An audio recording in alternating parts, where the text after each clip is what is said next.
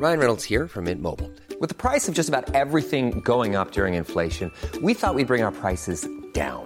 So to help us, we brought in a reverse auctioneer, which is apparently a thing. Mint Mobile unlimited premium wireless. Ready to get 30, 30, bit to get 30, bit to get 20, 20, 20, bit to get 20, 20, bit to get 15, 15, 15, 15 just 15 bucks a month. So, Give it a try at mintmobile.com slash switch. $45 upfront for three months plus taxes and fees. Promo for new customers for limited time. Unlimited more than 40 gigabytes per month. Slows. Full terms at mintmobile.com.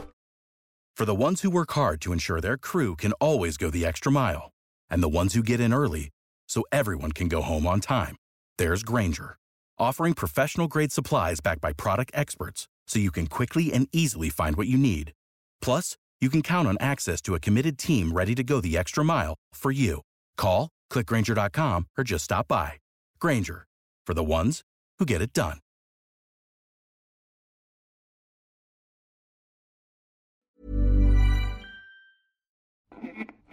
Welcome to the Third Coast Podcast. I'm Katie Mingle. You'll hear our weekly radio show, Resound, here, as well as the occasional story curated recently from our audio library at thirdcoastfestival.org. The Third Coast Festival is a non-profit organization whose livelihood depends in part on support from listeners like you. To find out how you can help or to check out all of the cool stuff we do apart from our radio show, visit our website, thirdcoastfestival.org. Thanks and enjoy the podcast. My name is Hakeem Shahi. My prison number was 101-99050. I was a federal prisoner from 1989 to 2006. From the Third Coast International Audio Festival in Chicago, I'm Gwen Macsai, and this is Resound. Nine cells, nine bodies, nine stories. Who are these people? Resound is a remix of music, documentaries, found sound, sound bites, and sonic gems we find all over the world on the air, on the web, on the job. We listen to everything we can get our ears on and bring you the best of what we hear. Who are these people? Yo, man, where'd you get that, man? Make me something. When you see it, you go, wow. Somehow, in solitary confinement, he managed to create a kitchen and he made pralines. And he said, I'm so sorry. I'm so sorry. I said, I know. Forgiveness is a pretty big word. I, I don't think I expect her to forgive me. I said, I have a few questions that I've been waiting almost 30 years to ask you, but I need to have them answered. Today on Resound, we explore some big ideas justice, injustice, punishment, and redemption through small, powerful, personal stories. Stay with us.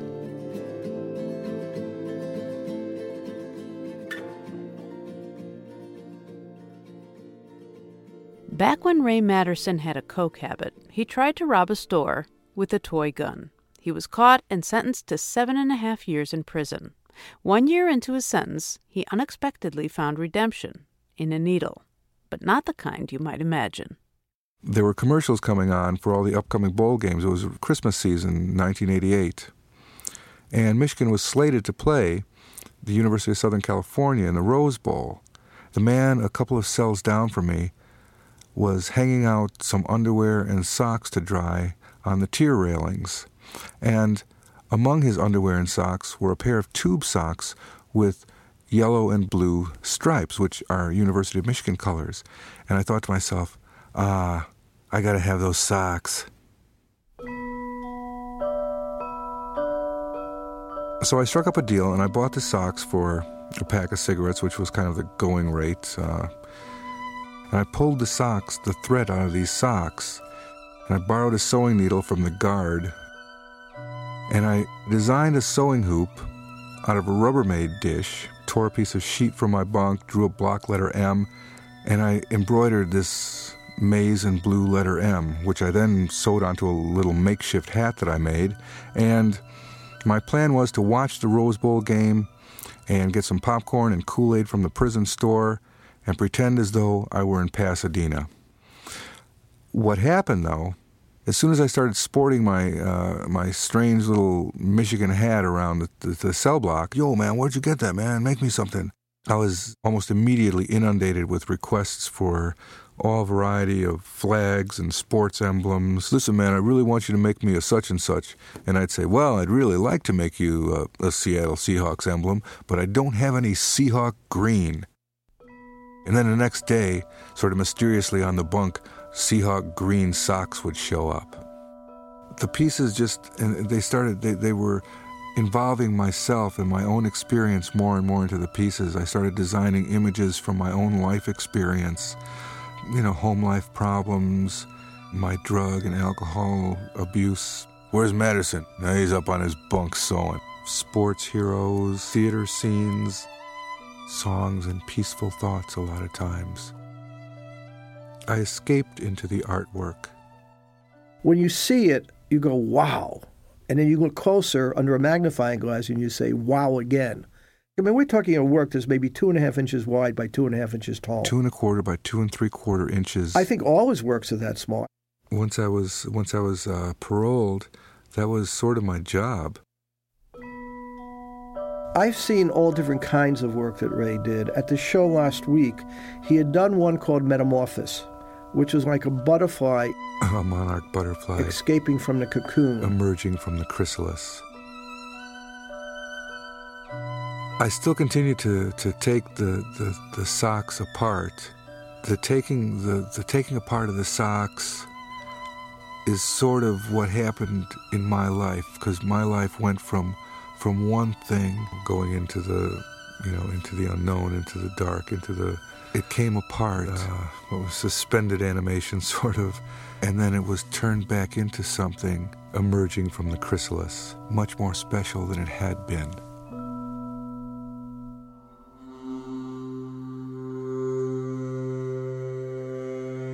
That was Embroidery Felon by Jonathan Mitchell.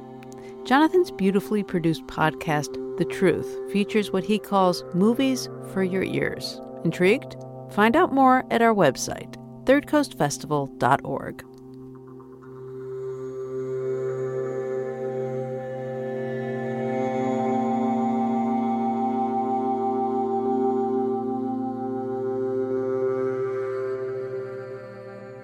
Our next story probes the limits of confession and forgiveness.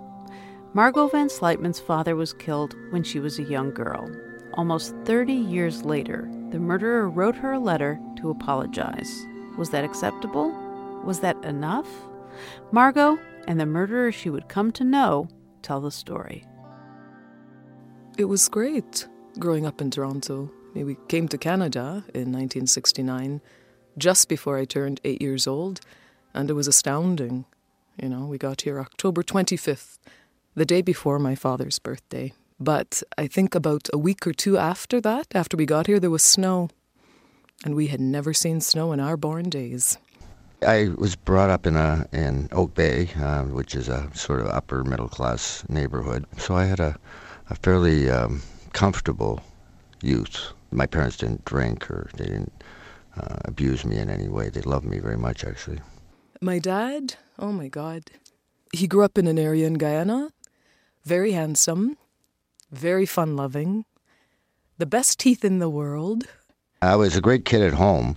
I didn't do very well at school. I, I rebelled against uh, the school system quite a bit and got a lot of trouble at school. But I, I my parents would think I was a perfect little kid right at home. I, I did what I was supposed to do and did my chores and behaved myself pretty well at home. But when I got out the door, I was a different person. He was the first one in our family to try water skiing. A brilliant dancer, like my mum. They both, my mum still dances like a madwoman. He loved, loved, loved us very, very much. He loved his children very much. First contact I ever had with the law was about seven years old. I was with my brother. He was two years older than me. He uh, and my cousin had a skeleton key in the old days. The locks weren't too good they were going around and going into people's houses. We were doing something wrong. And then the next contact I had with the police uh, in a serious way was probably when I was 11, busted for shoplifting. And I kind of started to hate them. And uh, I went down the road of uh, kind of seeing myself at war with the police. And so I started stealing, and it continued to escalate, actually. Well, this is what happened. We did have a fairly idyllic life And on March 27th, an Easter Monday in 1978, um, my dad went into his place of employment, which uh, was the Hudson's Bay Company, and uh, he was only to be gone for two hours. I was supposed to go with him, and he said, No, you little pest, I'm only going to be gone two hours. I'll be right back home. I'd been in jail quite a few times by that time and had teamed up with a couple of guys that were um, pulling holdups. And um, we had ended up in Toronto and um, had decided we were going to um, start robbing Brinks trucks. So we had this one place that we thought would look pretty easy that we'd uh, start off with, Eglinton Mall in, in Scarborough. So you go and look at the place, you find out the routine of the, the guards when the, the money comes, you know, they, uh, but this place, uh, there was only one guard that came, uh, picked up the money, he left the truck and went and got the money and then came back. So it looked fairly simple to take that one person out and uh, take his money. But it did go terribly wrong. We used to hang up clothes downstairs on the line. My dad's clothes were there. And then I looked around, I ran upstairs. There was my mum sitting on the steps, all of 36 years old at that time, and my little brother and little sister were just hugging her. And she looked at me and said, Margot, Daddy dead.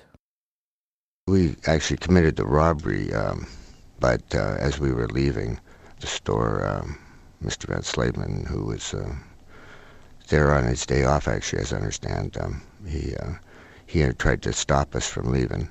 I, as I came, I had I didn't see him actually. I, he was um, behind a clothes rack or something. I, you know, it was a higher clothes rack, so and he wasn't a really tall man. We were running away from the the crowd, kind of, and uh, people were saying, "Stop those guys!" And the next thing I know, Mr. Van Slavin stepped out and grabbed me by the lapels and uh, told me to stop. We didn't think very much about uh, the man who did this to, to my father. There was nothing to think about except what are we going to do without Dad, without Theodore?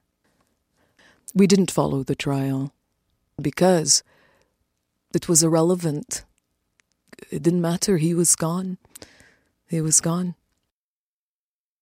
Uh, my partner, the guy that was with me, and, and I shot him. Oh know. I remember his face. I don't think he understood that we had guns. You know, he said to me, just give it up, son. The, the, the guy that was behind me, I guess, uh, or behind him, shot him first. I heard a shot rang out, and I just pulled the trigger. And then he fell down. Yes, I remember that. I remember that. Was there anger? Deep, deep anger that couldn't even fit into your body? Oh, yeah. But vengeance is. It didn't fit. You know, I think I, I dreaded that he was dead, yeah. As soon as we got home, we turned on the news. It was about, I think, two and a half months before we were actually arrested for that uh, robbery and murder. The only way to live with that, to change my life, I had to get to a point where I could look myself in the mirror and say, you know, at least I tried the hardest I could today, and it's because I I owe it to Mr. Van to do that. He had four children. He had three daughters and a son. Yes, I did think about them. I had two twin sons who I was uh, allowed to have what they call private family visits, which is 72 hours. They they come over and spend time with you, and um, you know I'd sit there at nighttime. I couldn't sleep, uh, and uh, I'd, I'd, think about you know what it must be for his family to. Um, you know, I was so lucky to be able to look, sit there, lie there, and watch them breathe as they went to sleep, and. Um, they were just little kids, eight nine years old, and I just thought about how his family must have been affected by that. At least I could hold him now, and, and uh, I'd taken that away from him and, and his family. I'm sitting there at my computer uh, one day, and I get an email. An email comes in, and I recognize the last name. And honest to God, is this who I think this is? Why is this person contacting me? I need a couple of questions answered. I need dialogue. 29 and a half years. We thought we were doing it anonymously, actually. We did it where she didn't think she was going to realize it was me. This is what I did. My daughter uh, Jessie was watching television in the room with me, and I said to her, Jess, I think I just received an email from the wife of the man that murdered Grandpa Theodore. And I said, I think I'm going to email these people. You know, I said, I think that, you know, some of our family members will be very angry with me. I said, but I need to know. I, I, I'm going to do it. And uh, she asked if I would uh, write a letter, if I was wanted to apologize or anything. So I sent her off a, an email basically that said that I was very sorry and uh, that I, um, yeah, well, what can you say? I want you to know that I, you know, I think about her. I think about them every day. So many things happened that uh, that would make me ponder the fact that I was alive and their father was dead. I went to bed, and in the morning I woke up to an apology, a short, very potent uh, paragraph from from Glenn apologizing uh, for murdering my father. I read it and I cried and I cried, and basically I thanked him. I emailed him and I said, Thank you. And I feel I am finally able to free my poor dad, who I've been carrying around with me for so damn long. The very first time we ever met was an incredible moment. I did meet the man who murdered my father. I asked for that. What I thought is, in an email and in a letter, you can say whatever you want. But unless you see someone's face, you don't know if it's authentic or not. It was um, more than I expected, actually. I, I dreamt about things like that, but you know, you have dreams that you know are never going to come true, and I certainly had accepted the fact that probably those people would never want to hear from me. I, when I first got out, very first thing I did when I got out, I went back to Toronto, visited Mr. Van Sleepman in his, uh, his grave, and you could see from the grave that um, he was very well thought of. There was flowers there, and uh, I never thought I'd actually meet his family. I could understand the, the disdain they'd have for me. She wanted to come and meet me, so we. Uh, so we met at Westminster Abbey in BC, and I see this man dressed in black, wearing a black fedora, some bling on him. I was sitting there and I'm thinking, all right, Dad, here we go, kid. And I just walked up. So I looked at him, I said, You must be John Glendon Flett. He said, Yes. I said, Well, I am Margot Van Sluytman. And we looked at each other. I just hugged him. He hugged me, and we started to cry and cry and cry. And he said, I'm so sorry. I'm so sorry. I said, I know. I said, I have a few questions that I've been waiting almost 30 years to ask you, and I need to have them answered. She wanted to know what had happened, all the details of that day. She was willing to listen. I, it was incredibly humbling. And so I said, All right, you are the last human being to have seen Theodore Van Sluytman, my dad, alive. I want to know exactly what happened. Demonstrate exactly what happened. Oh, yeah, and he did. And I must tell you, I was not a wreck. Like I wasn't falling down weeping. It was not about bravado. I'm just looking at this human being, and to be honest with you, if I were him, I would have jumped in that fountain and drowned myself. Because I can imagine that reliving that is not a joke. He was going into a very, very, very, very dark place. Forgiveness is a pretty big word. I, I don't think I expect her to forgive me. I don't know if I forgive myself even. So I, am a Christian and I believe God forgives me, but uh, I work at uh, that concept of uh, forgiveness. I don't know if uh, that's something that I think is possible after a terrible thing like that. I'm looking at this person. Like the first time I saw him, I couldn't take my eyes off him. Like I, I, I couldn't. But I'm trying to imagine what it was like standing there in front of that man, Theodore Everestus Van Sluytman, 40 years old, making a choice that would change the face of many, many, many people, the lives of many people. I kept looking at him thinking he saw Daddy last. And now he's looking at Theodora's daughter. What does that feel like? I do think that there's a possibility of connection with people after you've done them harm, but um, forgiveness, uh, it's, I don't know, I'm not sure what that exactly would look like. Indirectly, I told my mum that I was going to meet with Glenn. And then I said to her, I said, Well, I have to tell you this. I have worked in prisons a few times. And then I said, And, and there's something else, Mum. She says, You've met him? And she said, Margot, why would you do that? I said, I need to. I need to. I said, He told me he's sorry and I believe him, Mum, but I need to see him. You know? So my mum said to me, She said, But what if he's not telling the truth, Margot? What if he's lying? I said, Mum, then he has two crosses to bear. I believe that what he has to live with is much more, shall I say, demanding than what I have to live with. And I couldn't imagine it. I couldn't imagine it. He has to live with that. Yes, I do. I have compassion and sympathy for that. The depth of pain and guilt that he has felt is equal to mine, and both of them show the depth of love and compassion that we can also have. I know he knows that. I think that my dad is celebrating. That's how I feel. And the first time Glenn and I sat down and had a meal together, I looked at him. I said, My dad would have liked you. In those days, I don't think he would have liked me. Uh, maybe today, uh, I'm maybe more likable. But uh, when I when I killed him, I, I certainly wasn't a very likable person then. It's it's for her. This is more than I expect ever could have expected, and I I, I think I'd resolved my issues uh, uh, as much as they can be resolved. You know, this won't be over until I'm dead.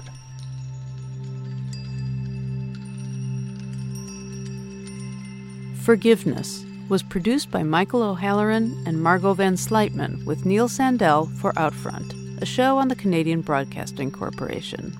Outfront was canceled, but for over a decade they helped ordinary Canadians tell their extraordinary personal stories on the radio. To hear more from our friendly neighbors to the north, visit thirdcoastfestival.org. Flexibility is great. That's why there's yoga. Flexibility for your insurance coverage is great too. That's why there's United Healthcare Insurance Plans.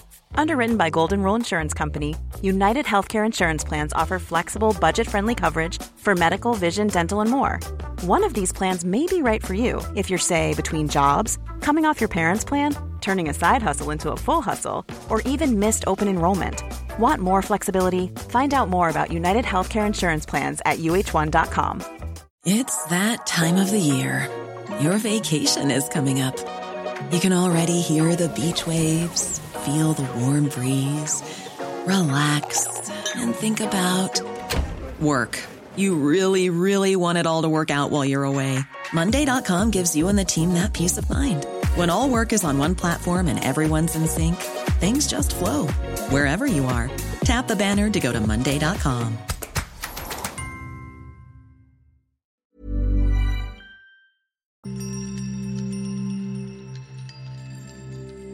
You're listening to Resound from the Third Coast International Audio Festival in Chicago. I'm Gwen Macsai.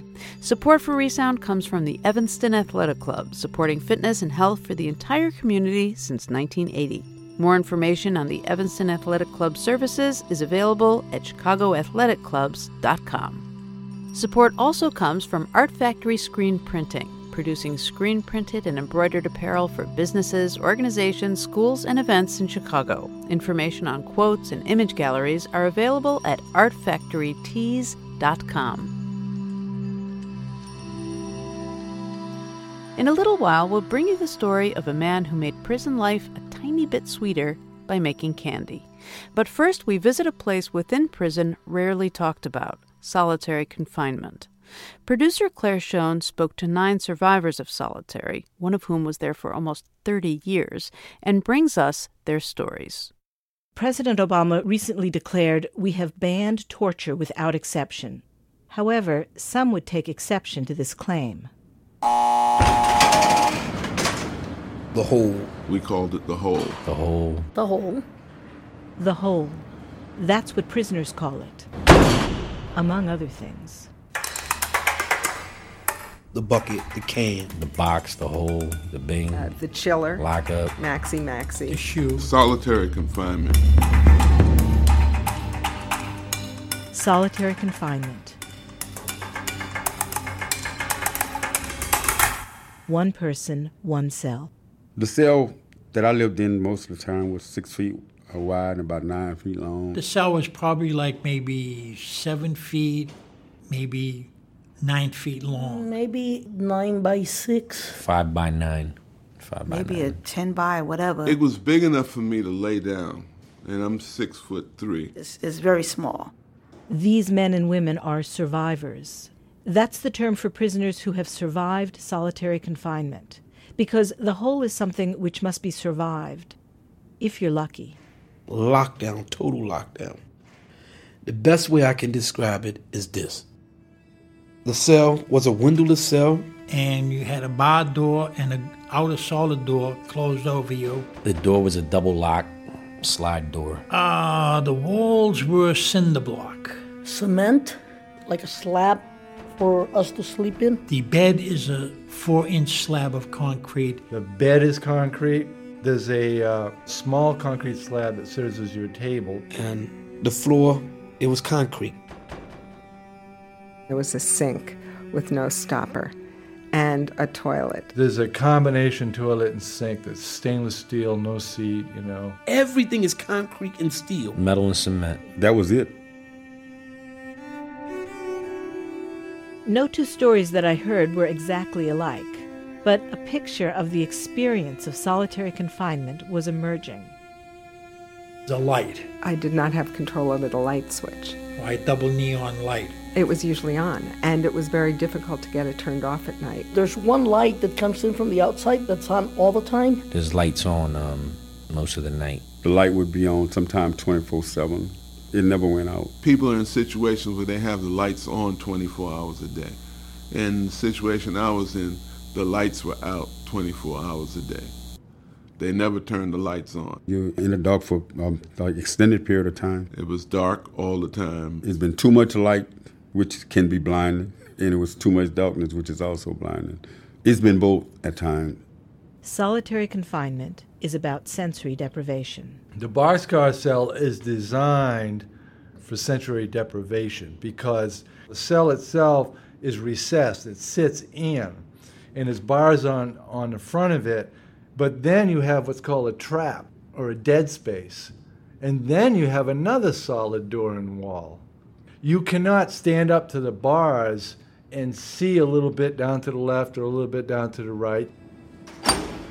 There was a big door that closed, and you didn't hear anything outside of the door. And the first night that I was there, I thought, ah, it's so quiet. But very quickly, the quiet becomes oppressive. It can get eerily quiet in these places. Real quiet. Mostly what you're going to hear is your own breathing, you know? You might hear your heart rate pumping up. You could hear bugs. What you hear is nothing. You know, there, there is no sound to hear. Sensory deprivation. But it's also about overwhelming the senses. When there is a noise, like a steel gate opening because the guards are going to come down to tier, it's just nerve wracking to hear that noise. Coming onto the tier, it's a heavy steel door and it opens electrically, which means you hear. They step in and they just let it slam shut. All right? They walk down the tier, they got combat boots on. Boots hitting concrete. And all the guards carry clubs. Banging the, the batons or whatever it is they have, the nightsticks, against the wall. You hear a lot of banging. Mental ill guys do this banging. Screaming and yelling, crying, uh, cops uh, threatening, constant threats. There were times when it got close to being so loud it was intolerable.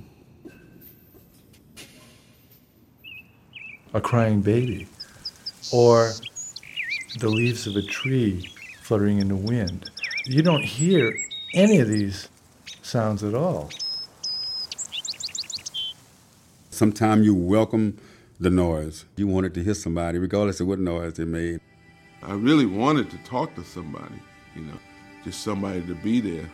You can go days without talking to people, sometimes weeks, sometimes months. You can't touch anyone, you can't hear anybody speak. There was no touch, there was no human touch. No, no human touch. Except for aggressive touching by guards when they would come in to, to uh, chain me up to take me out. No human touch. You have no contact with guards unless you're handcuffed and shackled. Human touch. Or human pat touch. search me, which they would do, although I was only in that cell, so what could I have? Touch. I did not touch anyone for years. Touch. It's all. It's just all in your head. For years. For years. Well, you can touch the, uh, the, the cement. Uh, that's about it. The hole affects one's sense of touch, sight, sound, even smell. It's a dusty smell. Smell like concrete. There's steel. I think maybe some rust. Stale, musty air. You know the smell of rust. That was it. Uh, steel. Metal cement. That was it. Nine cells, nine bodies, nine stories. Who are these people? Americans are imprisoned for everything from drugs or theft to possession of weapons and robbery to assault and murder. And some are innocent. Two of these nine former prisoners had their convictions overturned after decades in prison. My name is Hakeem Shahi. My prison number was 101-99050. I was a federal prisoner from 1989 to 2006. My name is Laura Whitehorn, and I'm from New York City. I did a little more than 14 years. I was a federal prisoner. My name is Robert Dellelo. I'm from Massachusetts. I'm 66 years old. I just completed a 40 year sentence that I overturned. Well, I hit most all the reform schools. I hit the Concord Prison and Walpole State Prison. I've uh, been to Marion, Illinois twice. I've been in uh, Lewisburg, Pennsylvania. My name is Bilal Sunni Ali. I'm originally from Harlem, New York. I'll be 60 years old in July. I was in prison for five years totally, if we count it all up. Manera El Boumani from Newark, New Jersey. I was in prison for four years in the Edna Mahan Correctional Facility in uh, Northern State Prison. Ray Luc Levasseur was born and raised in Maine, left for many decades, uh, returned in 2004 when I got out of prison. I was in prison 20 years, including uh, the notorious federal prison at Marion, which is the prison that replaced Alcatraz. And then when ADX administrative maximum was built, I was sent to ADX. I'm Tommy Escarcega. I'm originally from El Paso, Texas. I was in a, in a jail that was called Sybil Brand Institute for Women. Daino King Archangel Rodriguez, a member of the Almighty Latin Kings and Queens Nation in New Jersey State. I've been in the pen as an adult 12 and a half years. Uh, Northern State Prison, Yardville Correctional, Bordentown Correctional, Trenton. Concord Prison, uh, Southwoods. Marion, Lewisburg. ADX. And as a juvenile, probably around 26 uh, institutions. Robert King Wilkerson, Angola State Prison, Louisiana. Uh, it's a maximum security prison. It covers 18,000 acre. It gets its name from the country Angola, Africa, because it, it's alleged that a lot of the slaves um, coming from Angola were habitated at that plantation. All of these prisons have solitary confinement cells. The use of solitary is widespread in the U.S. and growing. Tens of thousands of inmates are locked in solitary today. In fact, there are now more than 30 supermax prisons where every inmate in the entire institution is in solitary confinement. They come up with fancy names. You have SHU. SHU is the Special Housing Unit. It was also called administrative segregation. That's a nice polite term for it. CCR, and it means closed cell restricted. Uh, time out, that's a little euphemism. Uh, another name for solitary confinement is El Hoyo, which means the hole. We called it the hole. Prison itself is hard and dangerous, but some would argue that it is a fair price to pay for criminal actions against society. However, being put in solitary confinement has nothing to do with what you did on the outside, why you were arrested, tried, convicted. In fact, prisoners are not sentenced to solitary by a judge or in a court of law at all. It's a decision that happens once you're inside. It's made by a prison warden or a prison board at their discretion and with very little oversight. I was placed in lockup because of my membership in the Almighty Latin Kings and Queens Nation. That's labeled a gang, but and now gangs are labeled security threat group units. That's the name they use now. Then any member of a security threat group, they'll put you in a control unit, which is a hole. They placed me in solitary because I was um, I was a member of the Black Panther Party. um, that was their reason, but uh, I think they ran out of reason after a couple of years. The hole is supposed to be used for the protection of the prisoner or those around him, but it isn't always the most violent who are sent there.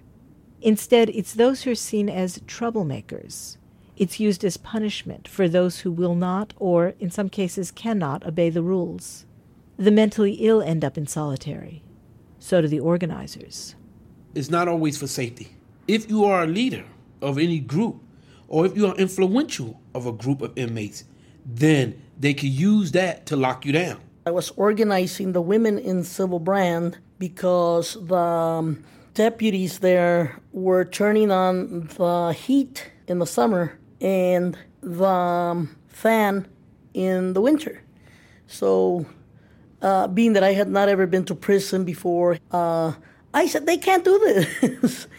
And you know, all the rest of the prisoners are looking at me like, yes, they can. No, no, no, we have to organize and all that. And so they came for me.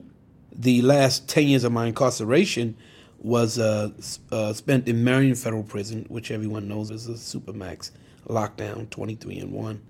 I was sent there for giving a speech to the NAACP. Uh, the prison officials at the United States Penitentiary in Terre Haute claimed that the speech that I gave them was inflammatory the speech was only telling the NAACP visitors at the prison that there was a lot of racism going on in the prison amongst the guards, and there was unneeded and unjustified um, touching from the guards on prisoners. They felt that um, it was an embarrassment. So they decided that it was time to teach me a lesson. These are their words now to teach me a lesson. Now, I was supposed to be sent there for 18 months. Uh, however, I spent 10 years there. Of course, they say intended to, you know, to reform, but um, they're designed to to punish um, because all the reform was taken out of prison, the so-called quote reform.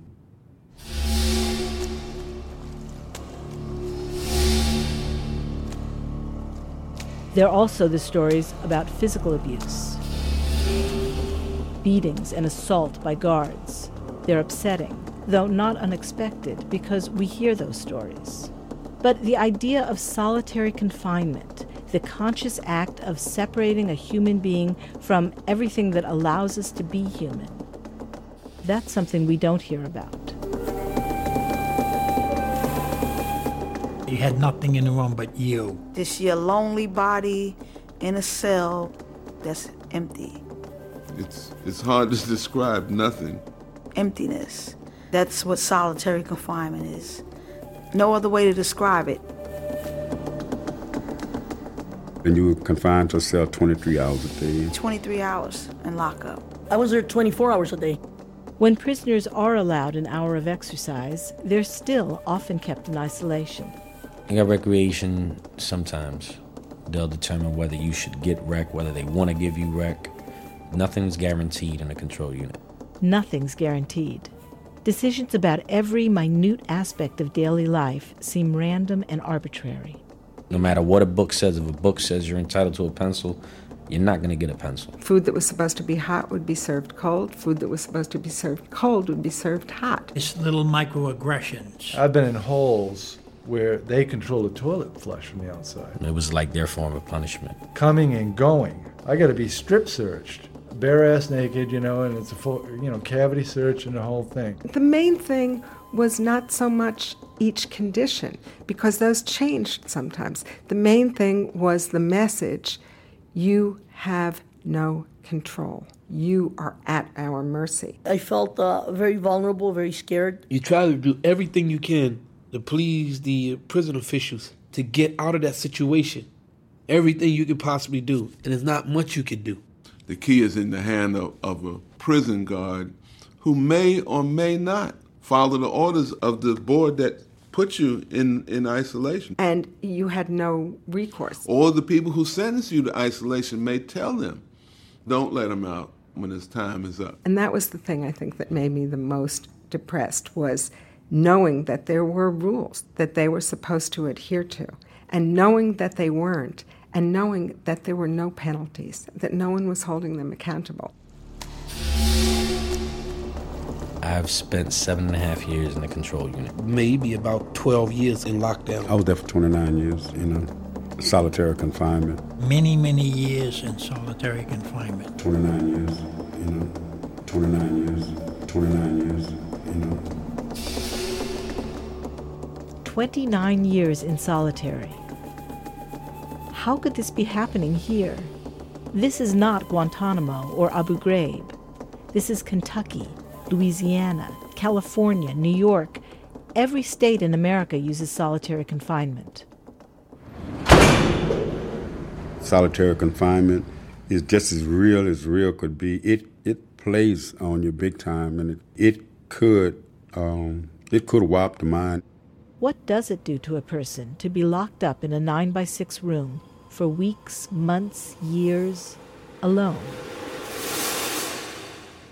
A life like that, it damages you psychologically, you know, because uh, human beings uh, need to interact with each other. It's not normal to be in the dark for days and days and days on end. It strips you of a lot of things. It mixes you up. I could hardly sleep. Like I, I had insomnia. Waking up at night in the sweats, panic attacks. I would have a panic attack and I would bang on the wall. I would bang on the wall. It would trigger something in my nerves where I would break out in hives from head to toe. It would happen three or four times a day. Your senses is so sharp.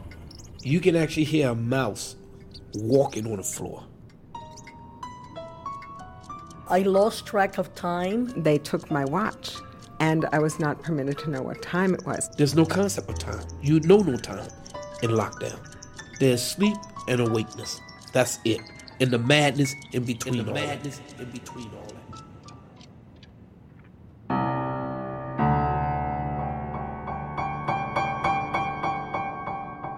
The hate and the anger take such control of you, your rational thinking goes out the window.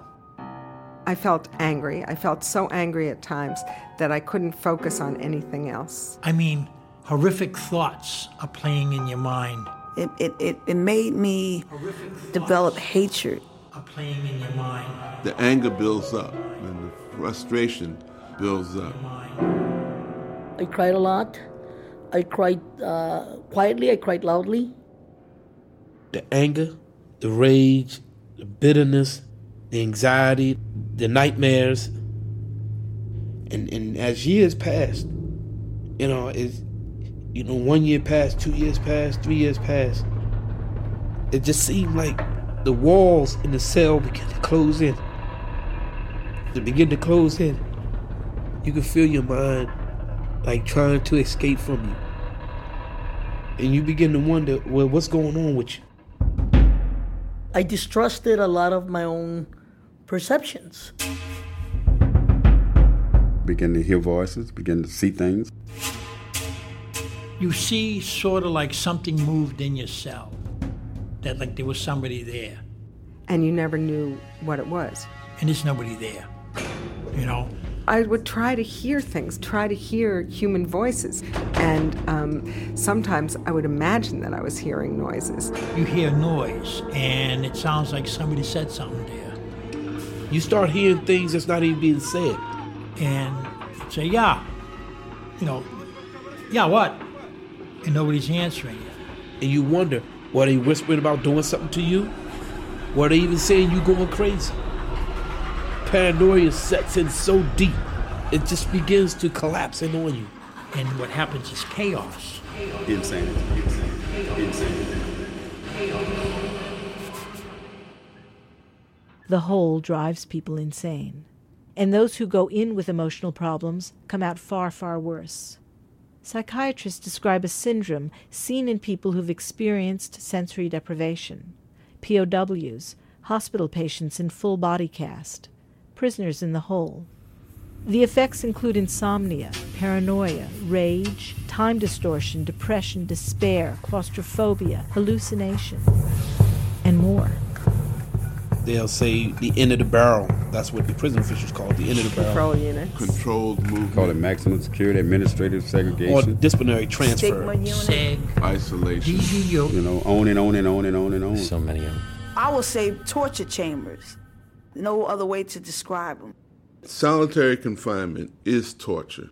It is torture, 100%. Of course, it's torture. It, it, it's, it's torture in every form of fashion. The United Nations Human Rights Committee says that prolonged solitary confinement is torture.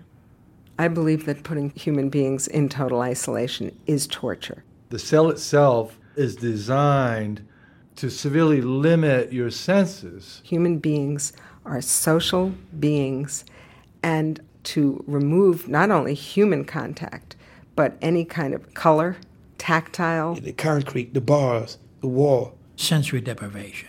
That's torture. How do they expect you to maintain your humanity when everything you see, everything you touch is just so hard?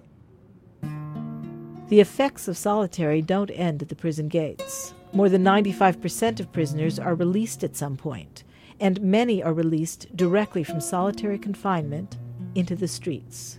When I first got out, uh, I was really um, psychotic, hearing voices, not knowing what happened, or, you know. My thinking level was diminished greatly. Short term memory was gone. All right? My hands, to this day, still shake. I, I, I went into depressed mode, um, and I still do. I wake up every hour or 45 minutes. I do not sleep straight through no more. I get scared when a door locks behind me. Uh, elevators are a problem for me. The subway train opens up, and a mass of humanity is all around you. Instant panic attack. Post traumatic stress disorder. When I was released from Marion, I was diagnosed with suffering from post traumatic stress disorder. I didn't know what that was. How can you come out functioning well when you have been remade? Your whole being has been rearranged into something that you don't even know who you are. You don't even know who you are anymore. So, what does this have to do with the rest of us who are not in prison, who don't have a child or a spouse in prison? We all have plenty of other problems to think about. People basically they are concerned with you know trying to survive everyday living that it takes to survive. So they will tell you, "Well, I'm not political. I don't." They don't realize that all of their life depends on politics. You know. There's a practical way to look at the question of how this affects all of us personally. Let me tell you something. Most of the prisoners in our country will come home one day. You got people going insane who are psychologically tortured and some even physically tortured. They gonna come to the street one day. And they might feel, you know what, it's time for me to pay the country back. This is the dangers of what's in the prisons. Look it. You have a dog in a cage, you keep hitting him with a stick, keep brutalizing him. Open the cage, let the dog run free. What's the dog going to do? Lick you? Wag his tail? Or is he going to tear your leg off? This is the same thing with a human being. You take a human being and you dehumanize him, degrade him, emasculate him, disorientate the hell out of him, take him directly from DDU, and they do this, just dropping him into the community. I know if the American people were educated as to what's going on in the prisons in our country, they would be up in arms that something be done. Is this true that America would be up in arms if we only knew? I'm not sure. In any case, I'm going to give the last word to someone who is up in arms. My name is Teresa Vaughn. I'm from Adrian, Michigan. Teresa is not a survivor. She's a mother of a young man, Timothy Souders, who is also not a survivor. Tim did not survive solitary confinement. Tim was a, a normal teenage boy who went into prison at the age of 19 for shoplifting. Tim's story is almost impossible to believe, but it's been very well documented. In fact, there was a video camera monitoring his cell. Tim had bipolar disorder. And when he was arrested for stealing a toy from a 7 Eleven, he flipped out. Tim was in a manic episode. He wasn't thinking clearly. And as he was leaving the stores, all the alarms went off. And then he started to run, and he had had a pocket knife on him. So when the police approached him, he was saying, Kill me. I want you to kill me. And they charged him with felony resisting arrest. They gave him a three year sentence. And then, because he continued to act erratically, they locked him in solitary. Tim was writing me letters home saying that some of these things were going on. And I didn't believe that it was as bad as he was saying because I was just, you know, I never, as a middle class American person, never thought that something like that could be going on inside the prisons. I, I really didn't believe that it was that bad until I saw the videotape. And it, it was a hundred times worse than I could have ever imagined. Tim died in solitary after being shackled to a concrete bed for 17 hours straight.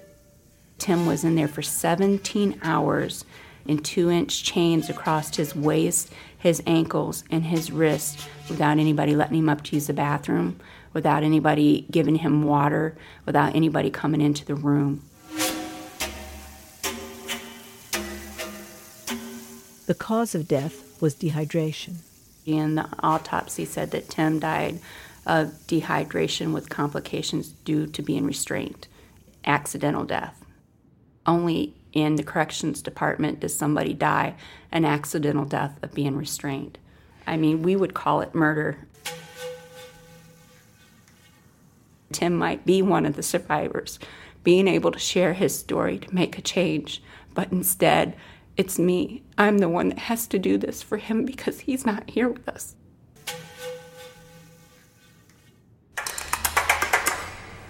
Security threat group. There's disciplinary uh, isolation. Keep lock. Special housing. CCR. As.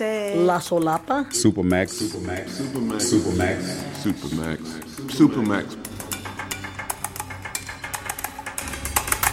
There's a whole pile of names that people use. I mean, it's just you know what it is when you go there. Survivors by Bay Area producer and teacher Claire Schoen, with original music by Kike Cruz. To read an interview with Claire, visit thirdcoastfestival.org.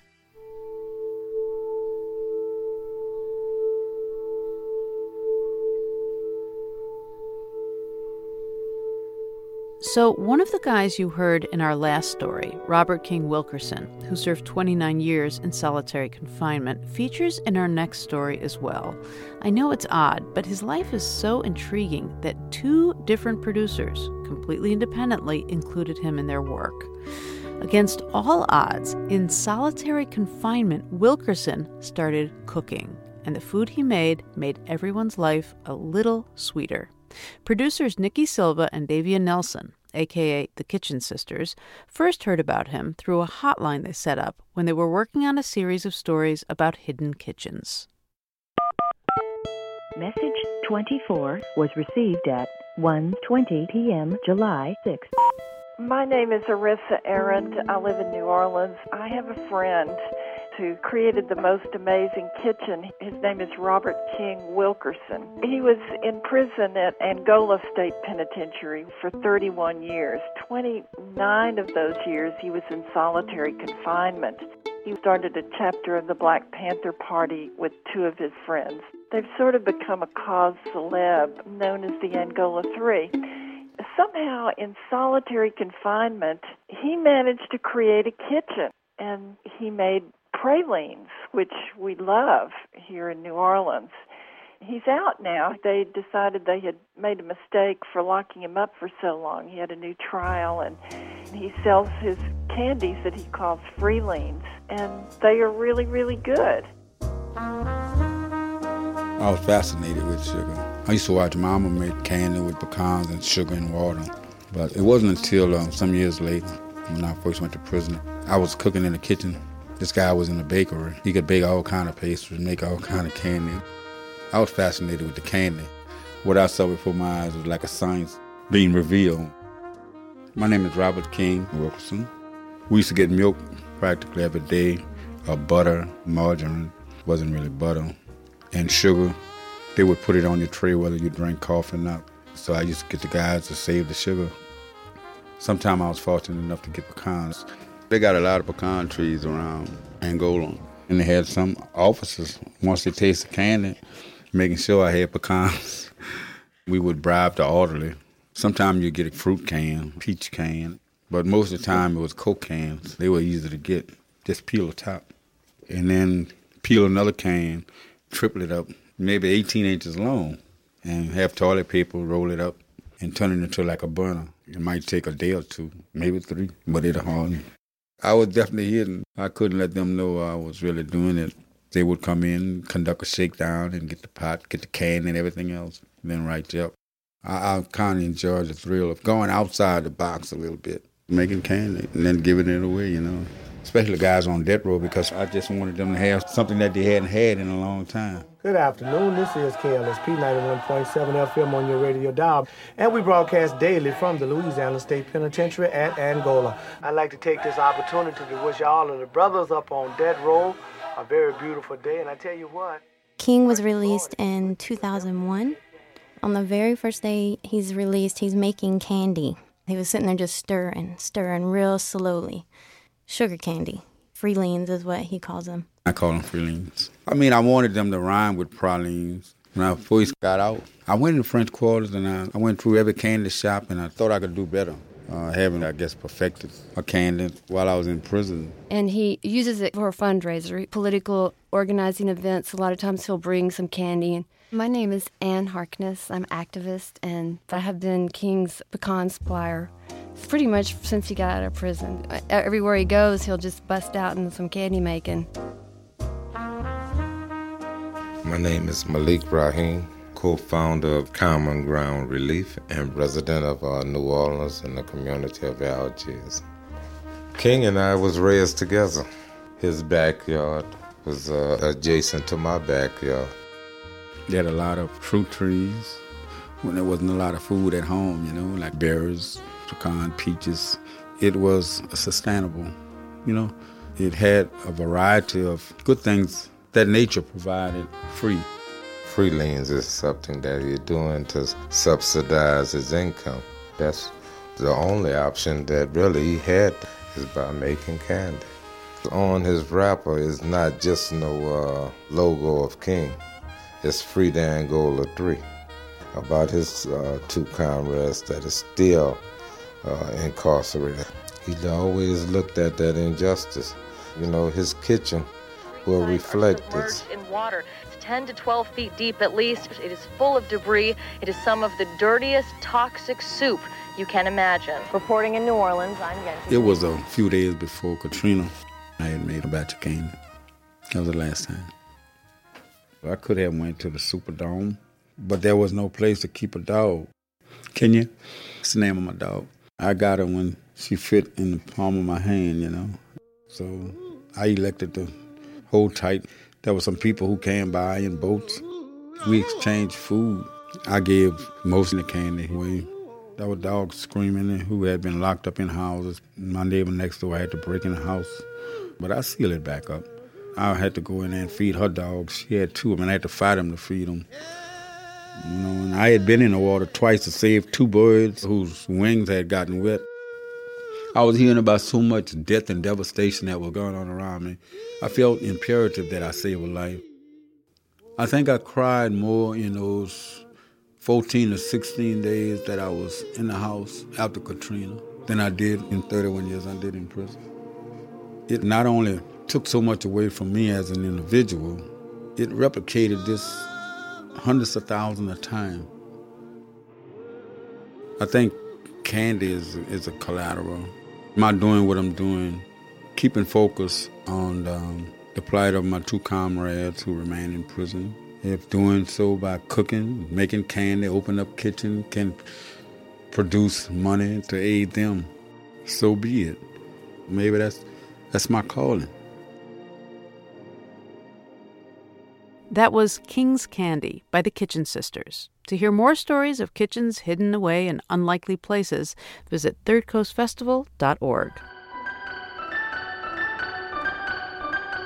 Resound is a production of the Third Coast International Audio Festival in Chicago. I'm Gwen Macsai. The program is produced by Katie Mingle and curated by Johanna Zorn and Julie Shapiro of the Third Coast Festival.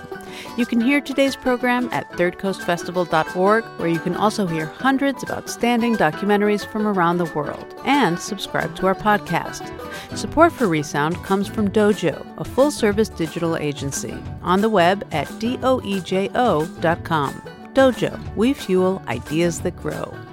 Resound is also supported by Emma, a web based email marketing and communication service helping businesses and nonprofits manage their email campaigns and online surveys in style. More at myemma.com. The Third Coast International Audio Festival is a nonprofit arts organization made possible with lead funding from the Richard H. Driehaus Foundation and the John D. and Catherine T. MacArthur Foundation. Additional support is provided by the Agudino Foundation and the Menaki Foundation. The Third Coast International Audio Festival is supported in part by a grant from the Illinois Arts Council, a state agency. Special thanks to our many individual contributors from Chicago and around the world. If you want to contact us, we would love to hear from you. Email us at resound at thirdcoastfestival.org. Resound returns next week with more radio that you can't hear anywhere else unless you live everywhere else.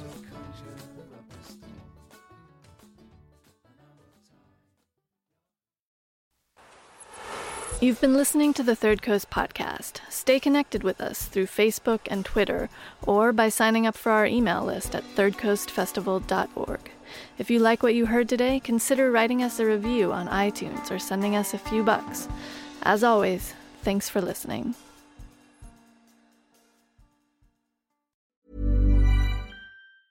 Planning for your next trip? Elevate your travel style with Quince. Quince has all the jet setting essentials you'll want for your next getaway, like European linen, premium luggage options, buttery soft Italian leather bags, and so much more. And is all priced at 50 to 80% less than similar brands. Plus, Quince only works with factories that use safe and ethical manufacturing practices. Pack your bags with high-quality essentials you'll be wearing for vacations to come with Quince. Go to quince.com/pack for free shipping and 365-day returns.